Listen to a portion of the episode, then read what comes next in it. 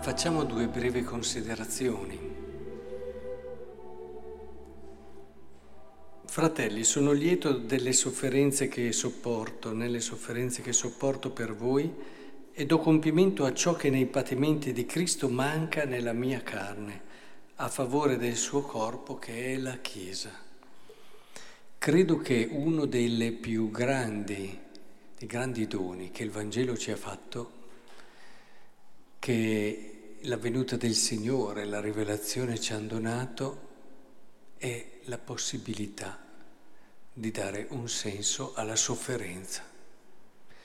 Perché la sofferenza è una di quelle cose che fai fatica, fai fatica a, a dare significato, appunto. È una di quelle cose che ti fa sentire molto solo, perché se c'è una parte, quella rimane sempre, intendiamoci, della sofferenza, è quella che almeno una parte tu ti senti sempre solo. C'è qualcosa che solo tu stai sentendo e che nessuno, per quanto ti voglia bene, per quanto l'abbia provato, potrà mai capire. Però il Vangelo non ha tolto questo aspetto, ha però dato e aperto una prospettiva di speranza, che è quella di poter dare un senso a questa sofferenza.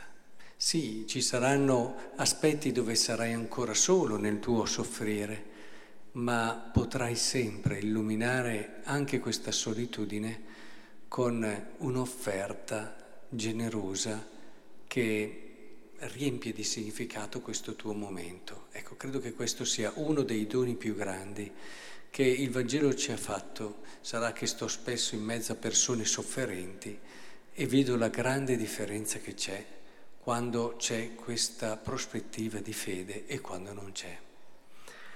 E l'altra considerazione che volevo fare è questa. Secondo voi, questi scribi e farisei che lo osservavano per vedere se lo guariva in giorno di sabato per trovare di che accusarlo,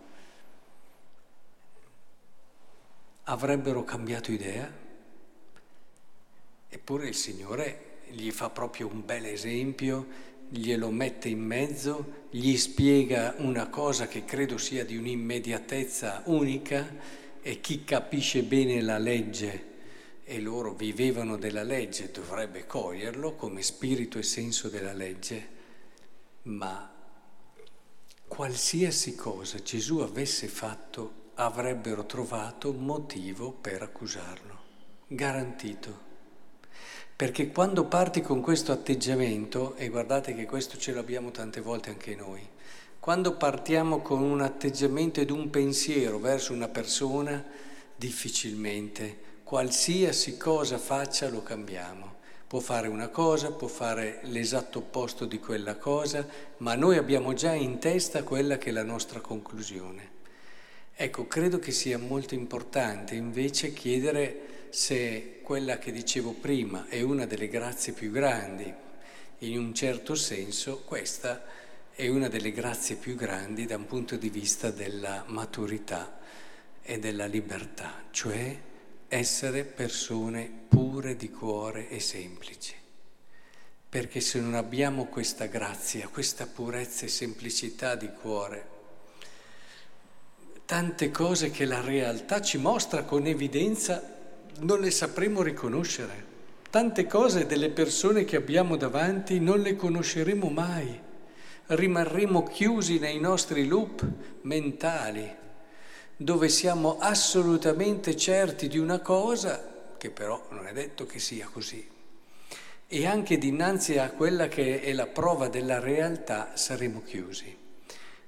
E questo credo che sia un aspetto di cui dobbiamo chiedere proprio sempre al Signore un aiuto e una grazia. Nessuno ne è immune, eh? credetemi.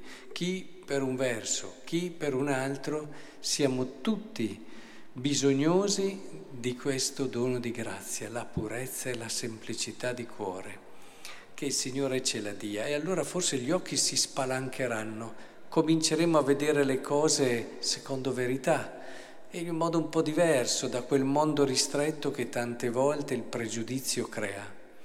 e ci renderemo conto che eh, forse l'altro è uno dei doni più belli che il Signore ci ha fatto e non necessariamente un nemico o qualcuno di cui eh, stare attenti.